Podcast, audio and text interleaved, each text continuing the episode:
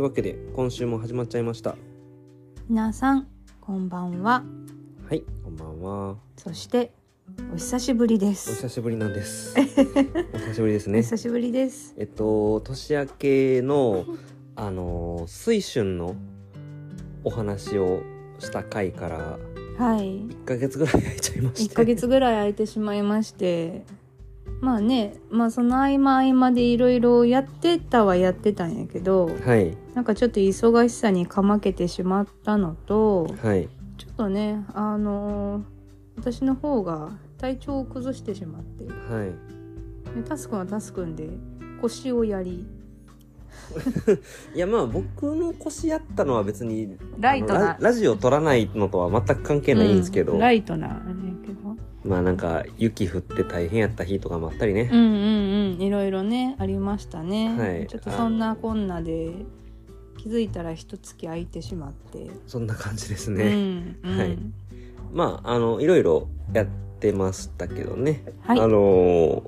なんかそうそうそう映画あの映画でねあのアマプラでうんちょっと今まで見てなかった映画見ようやとかって、うんうんマイ・インターンってあの洋画のね、うあんのロバート・デ・ニーロのうん映画見たりとか映画見たりとかあとメディウムってあの去年ドラマにもなったあの霊媒探偵ジョーズか翡翠うんのシリーズの一作目の小説うんメディウムうんをまあ読んでドハマりしたうんのとかうんうんそうね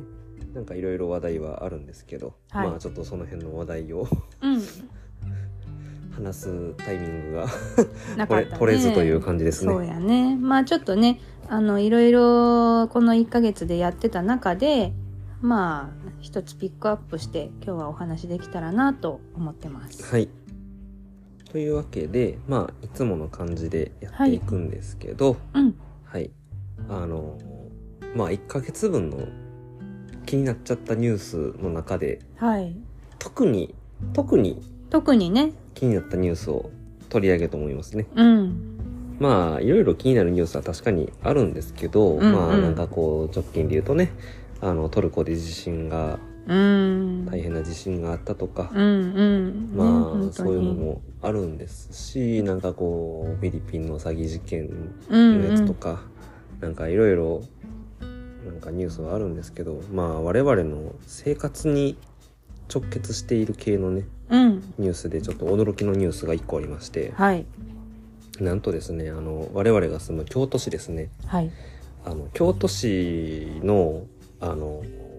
市バスですね市バス市バスあの京都市バスそうあのまあ観光客はもちろんのことを、うんまあ市民の生活にもすごくうん根ざしている、うんあの我々のこう市民のこう味方であるバスなんですけどねはいそのバスに紙アイテムがありましてはいあの一日乗車券っていうね うんこう古来よりよ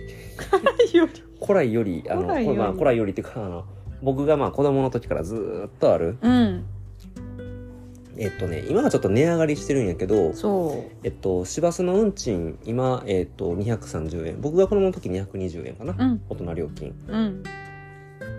の運賃のところを、うんえっと、昔やったら500円はい。ワンコイン。ワンコインで乗り放題1日、一日乗り放題。その券一枚でそねうだ。から3回と乗ったら元が取れるっていうそうそうそうそう。そういう紙アイテムがあはっいたんですよね、あったんです。まあ今は、えっと700円はい。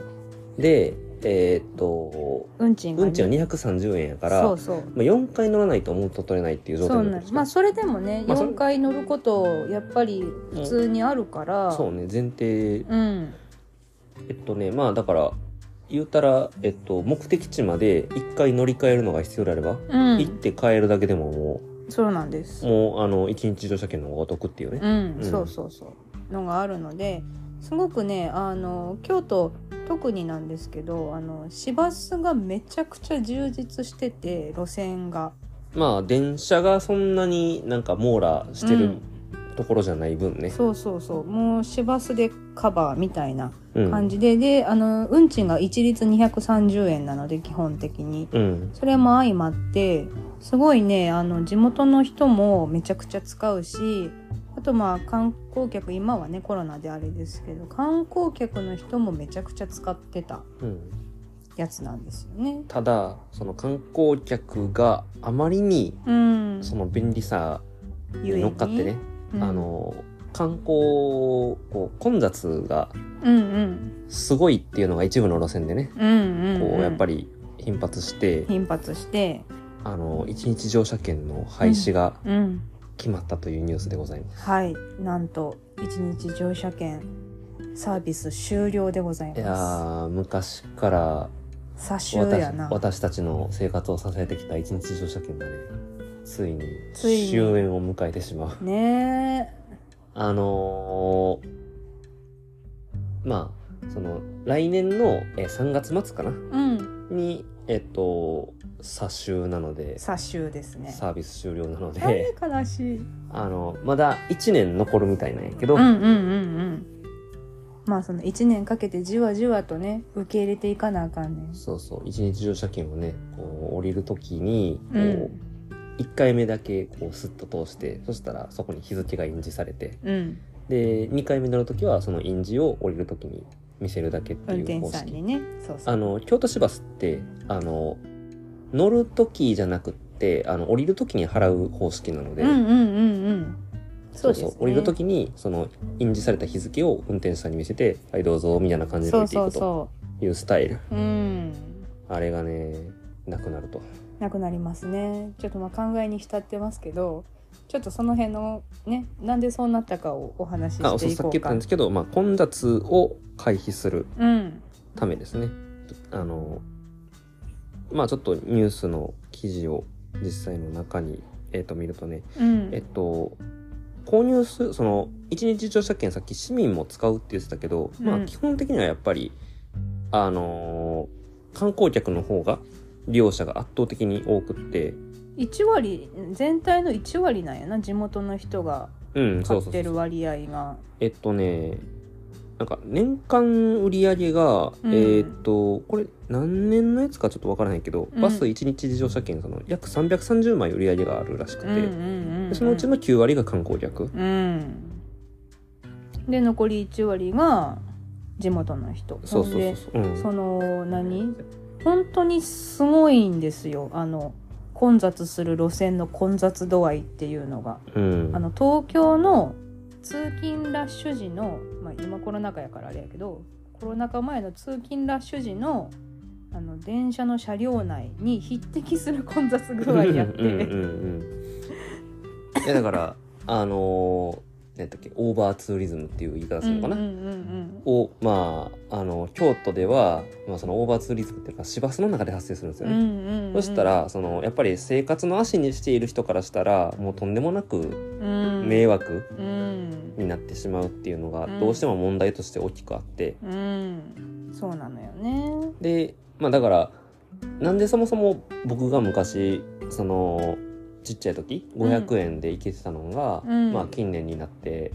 700円にまで値値上げ段階的に600円700円と来てたのかな確うか、ん、そうそうそうそうそもそもその値上げもその混雑緩和を狙ってのうんやつやったんやけど、やっぱりそこまでのやっぱり大きな成果っていうのは見込めなくってうん減らすための成果やなうん乗ってる人そうそうそうそうそんなにおまあ効果がなかったとは言わないけどうん期待しているほどの効果は得られ効な果は得られなかったからもうこれは廃止に踏み切るしかないと。いうことですねあのー京都市が、まあ、管轄の交通網ってそのうん市バス以外に、あの京都市営の地下鉄はい地下鉄で、えっと、バスと地下鉄を両方使える一日乗車券っていうのもあって、ありますねうん、こっちは今1100円で売ってるらしうんいのやけどそちらは廃止せずにうんだから今後なんかまあ、あのー観光客向けにうんその使ってほしい乗車券っていうのはバスのみ乗れるではなくってそのバスと地下鉄両方使える一日乗車券を、うんまあ、進めていく方針、うんうんうんうんなるほどねうんまあそれでもね1100円元取れるぐらい乗ることが多分見込まれるであろう観光客にとったらそれでもまだ料金的にはありがたい状態にはなってるとは思うんやけど、 12回地下鉄乗ってうん、で残りをあのバスでって思ったら1100円で地下鉄とバスの1日乗車券をセットのやつ買ったらうん、まあ元は取ろうと思ったら取れるよね。まあでも実際どうなのまあそれが理由で京都からきょ京都にうん、旅行しようっていう客足が遠のくわけでは多分ないと思うからうん、そうやな。単純にその混雑解消しつつうん、収入も多くなるんじゃないかなとはうんうんう思っん、てるみたいやし多分こう1日乗車券がなくなったことで、うんバスで動くっていうのを選択肢から外す人が、まあ、少ないかもしれんけど一定数おるんやろうな。まあだからあのこっからここまでの移動一日中じゃあせっかく一日乗車券なんやからバスで移動しようやっていうのはなくなるよね。そうそううん、なそくなるよのね地下鉄で移動できるわところとは地下鉄で移動した方がいいんじゃね、という発想にはなると思うう。んうんうん、あとなんかまあ一日乗車券やっぱりこうね元取るためにいっぱい乗れたらお得やみたいな感じでうん元取るために乗ってる人が多いけどそれが多分都度払いになるからうんうん収益的にはむしろ上がるんじゃないのって言われてるんやろな。うんううんんっていう感じですね。うん、うんまあねあの本当に本当にねすごいんですよね京都の市バスの混み具合。あのうん、その混雑する路線のねえーっとね例えば嵐山もひどかったし清水寺の清水寺とかもやばかったよね、うんその東山エリアエねリアねあの辺りの。あとの金閣寺とかやなうん、あの辺確かに地下鉄を使おうと思ったらうん使えるエリアやからね。うんそうそうんううんでもまあバスがあるしうんバス乗り回した方がお得やしうんっていうのがずっとあったからで観光客って往々にしてこうなんか荷物が多いから、そうなのよねそうそれだけでやっぱりスペース取っちゃうっていうのもあって、うんうんうんその辺が多分うんね拍車をかけしたというか特にコロナ禍前とかは外国の方もすごく多かったし、うんでまあね外国の方どうしてもキャリーケースがすごく大きくなりがちなので、うんそれだけでも結構ねおじいちゃんおばあちゃんがやっぱり地元の人は多いかうんらそうねなんかちょっと足元をおぼつかない人を見てると大丈夫かなってちょっと心配になったりはしてた。うんはい、という感じでまああの市民の生活がこれを機にうん一変するのではないかと言われているうん、一変するかなどうかなって感じやけど、まあ、とにかくまあ衝撃は大きかったな、うんなんか昔から当たり前のようにあった一日乗車券がなくなるという衝撃がうん、あの新聞読んでねえ一面やったいし、ね、一一面に書いてあったそうそう、うん新聞の一面に書いてあってえ遅刻しそうやったのにあまりの衝撃にちょっとえ多分えちょっとってそうそうそうそうあの玄関我々同じぐらいのタイミングで出る時に、うんこうあそういえば今日の新聞届いてるわっつってこうなんか新聞をとりあえず家の中に入れるだけのことをするんよね朝ねあの新聞読むのは帰ってきてからみたいな感うんじうんうでん朝刊をこうなんかポストからバッて出して、うんそれをこう玄関先にバンって置いといて、うんうん帰ってから読もう状態にするんやけどその時にまあ一面ぐらいはパパッと見えるわけやかパらッと見える見出しぐらいはね読むんですけど、でなんかこうあの「あ新聞届いてるわ」ってこうパッて一面見たら「あえええ市バス一日乗車券ええ廃止えマジマジ廃っ止すか市バス一日乗車券廃止ですもう衝撃やったな、うんほんまにはい、という京都市民にとっては特に長く暮らしてきている京都市民にとっては衝撃のニュースだったということではいはい取り上げさせていただきました、はいまあですねで、まあ、この1ヶ月近くですねうんまあいろいろな、まあ、我々いつも取り組みはしてるん取り組み 活動うん、活動というほどの活動まあなんやろままあ普通にどんな、ねどんな暮らしぶりうんうんっていう部分でまあ大きな変化の部分のお話ができたらなという感じでうんはい浅田さんちょっと新しくチャレンジしてることあるんですよねそうなんです、はい実はですねえっ、と1月末からかなうんあの着付け教室に私通い始めましてあのお着物のはいお着物の着付け教室そうです着はい物の着付け教室です、ちょっとね前からねあの、和服は好きだったんよもともとうん結婚式も和装してるしそうねうんでねおばあちゃんが着物好きやねんうんうんあの実家のねでおばあちゃん自身がお友達をお家に呼んでお友達同士でその着付けサークル的なことをやってたんやんか私が幼少期ぐらいの時うんうは、んうんうんそれをずっと見てたしお遊びで着せてもらったりとかその帯の結び方ああでもないこうでもないってサークルの中でやってるのをずっと見てたからんなんとなしい憧れはあって、であのーこの最近ねここ12年ぐらい着物を着させていただく機会がちょこちょこやっぱりあったりもして。あの親戚の結婚式とか、うんうんうんうんまあとにかくおめでたいことがある時のねそうそうそううんとかあとはまあちょっとお母さんのねあのーコンサートとかにご招待いただくこともあるんですけどやっぱりそういうコンサートとか、ちょっとよそ行きみたいなうんうんタイミングの時に着物着てらっしゃる方って少ないけどいるんやん一か。定数いるよねそういう場に行った時に、うんうん、お着物でっていうのでそうそう、うんうんお着物でってそれがやっぱああいいな素敵やなっていうのは思ってたから、うんちょっとこの機会に自分で着られるようにそうそう前から自分で着れるようになりたいとは言ってたもんねずっとそうなのずっと言っててで浴衣をちょっと頑張って自分で着てみようとしたりもしてたんやけど、うん、うん、去年だから浴衣を着てお出かけするタイミング一回やったうよんね、うんそあうそのー多分ラジオで喋ったかな喋ってると思うあのブライアン・イーノ店行った時の話ねう、うんうんうん、うんね、そんな風に着たりしたしてたこともあるんですけどやっぱりちょっときちんと習って綺麗に着れるようになりたいなということではいはいちょっと自分でパソコンで調べてねなんかまとめサイトがあったんやんかきつ関西のうん着付け教室一覧みたいなはいはいはい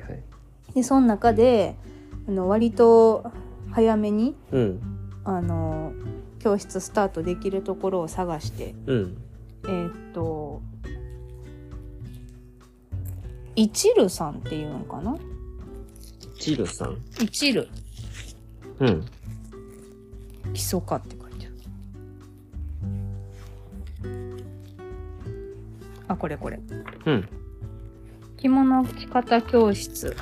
一縷イチルはい、の京都校に通い始めました。はいはいはいうんここね。なんかね、あの、他にももちろんいろいろ着付け教室さんはあるんやけど、うんうん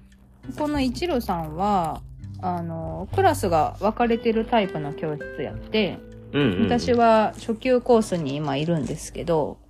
あの、まず、えっと、自分の着物を用意しなくても、着付け教室に通えるのよ。着物持ってなくても大丈夫そう、持ってななくても大丈夫。向こうでレンタル用の着物を借りて、うんで、それで練習ができる。うんうんで、あの、えっ、と、入会した時に、こう、着物の下に着る下着うんうんあの一番肌に当たるところに着る下着はやっぱりそれは自分で用意しないといけないんやけどそれを無料でプレゼントしてもらえてはいはいはいはいだからまあその初期投資なしで着付け教室に通い始められるまあ結構だからスタートダッシュはしやすいようにいろいろお膳立てしてくれてるそうそうしてくれてる、うんところなんやんかあとはまあ夜その平日の夜でもうん教室の枠があったりとかあとまあ毎週一応この週えじゃあ毎週何曜日にあの教室に通いますっていうふうには決めるんやけど、振り替えができたりとかあその辺は結構、その柔軟に対応してくれるってそ感うじそなのうねそう融通が聞きやすかったりするので通いやすいなと思ってうんうんちょっと一縷さんに決めて通っております。なるほどうん、実際ね習ってると、うんあのねまあ私がやってる初級コースの隣で中級コース上級コース師範コース、市販コース。うん、 あうのん。なんかこう日本和装協会の、うん。えー、と先生師範の資格を取れる、取るためのコースうん。みたいな。なところまで、そのあって先生になろうと思ったらなれる。じゃあ、師範を育成するぐらいの先生の、うんそのレベルまでうんおられると。おられるっていうかまあ多分皆さんそんな感じなんやと思う結構もう、じゃあ、そういう人たちって、日本でもトップクラスの着物着付けの人たちっていうことなのかな。ああどうなんやろうでも多分ね、うんその市販コースまでうん。あるのはこの一縷さんだけじゃなくっていろんな会社でああ、結構あるのね。うんうん多分あるんやと思うなんかそんな何市販コース取るのがめちゃくちゃ狭きもんであっていうわけでは多分ないのあ。かなるほなど、なるほど。うんう、うんうんん。で先生方もなんかそんな師範コースを育成できるぐらいの先生ってなったらうん。すごい厳しそうな人ばっかりかなって思ってたんやけど、うん。私の初級コースの人はすごいふんわりした柔らかい優しい先生やって うん。皆さん上手にできてますねみたいな感じであの、褒めて伸ばすタイプの方ですか。そうそうそうそうそうん褒めて伸ばしてもらえるので、うんうん。あの割とのほほんと教室受けに行ってます。うんうんうん。でもやっぱりねこうなんとなしに来てた時とはやっぱり違うんよなっていうのを感じててうん大事にしなあかんポイントとか帯の結び方帯とか紐の結び方一つにしてうも、んうんなんでその結び方なのかとかうんうん今まではなんとなくでやってたところをきちっと教えてもらえるしうんあと綺麗に着るためのポイントとかも教えてもらえるうし。んうんであのね通い始めて知ったんやけど着物って体が柔らかくないとちょっと着にくいんですようねん。あーぐぐさぐさって感じやななんかあのまあ浅田さんもやけど僕もあそうの体が硬い硬い人間なのでそうなん硬い人間なのでうあんの帯とか結んだりする時に、うんうんまあ、お腹の前でね結ぶやり方もあるんですけど私が通ってる教室ではもう最初から帯は背中で結ぶ、背中に手を回してそこで帯を結ぶっていうあの着付けの仕方やって、うんうんまあもう実践うん、の同じ形式うでんずうっとねんうんそうそうでそうすると肩甲骨が柔らかくないと背中に手が回らないからまあ帯が結べないのよ。当然当然や ねうん、うんあの私最初の体験教室の時に、うん全然肩が上がらへんかって後ろででうんうんも全く結べへんかって帯が。はいちょっと先生に結んでもらったんやけどうん今はねうん自分で結べるようになってきました肩甲骨が柔らかくなってるの肩甲骨が柔らかくなってるんですそれは何なん教室の中でうんなのか、もうそれをそれが発覚したから、うんちょっと柔軟をやるようになってみたいな感じ両方かな両方かうんその最初の体験教室の時にうんすごいやっぱ硬いとやりにくいですよっていうのと、うんあとその帯結びがで普通にできるようになるイコール肩関節とか肩甲骨の筋肉が柔らかくなるってことやから、うんうんあの肩こりと無縁とか五十肩と無縁の生活になるほどななるよっていうふうに言われてなるほどるほどいいことずくめちなみにえっと教えておられる先生はうんおいくつぐらいの方多分560代ぐらいの方かなで5050方とは無縁の生活を無縁の生活おーなるほど、なんか7080ぐらいのその上の先生方でも、うんやっぱ五十肩とはまあね先生やから毎日着付け着物を着た状態で出勤しはるから、うん着物を着る生活が当たり前なんやけど、うんうん毎日着てるとやっぱりこう常に肩関節とか肩甲骨動いてるから、そっかうん、無縁なんやっ。そってかやっぱり着物と共にある生活やと心身ともに健康にうん、なれるんやろうね。やっぱあと着てるとし背筋が伸びる自然うと、んうんうんうん。シャンとする、なるほどうね。ん、いいなと思って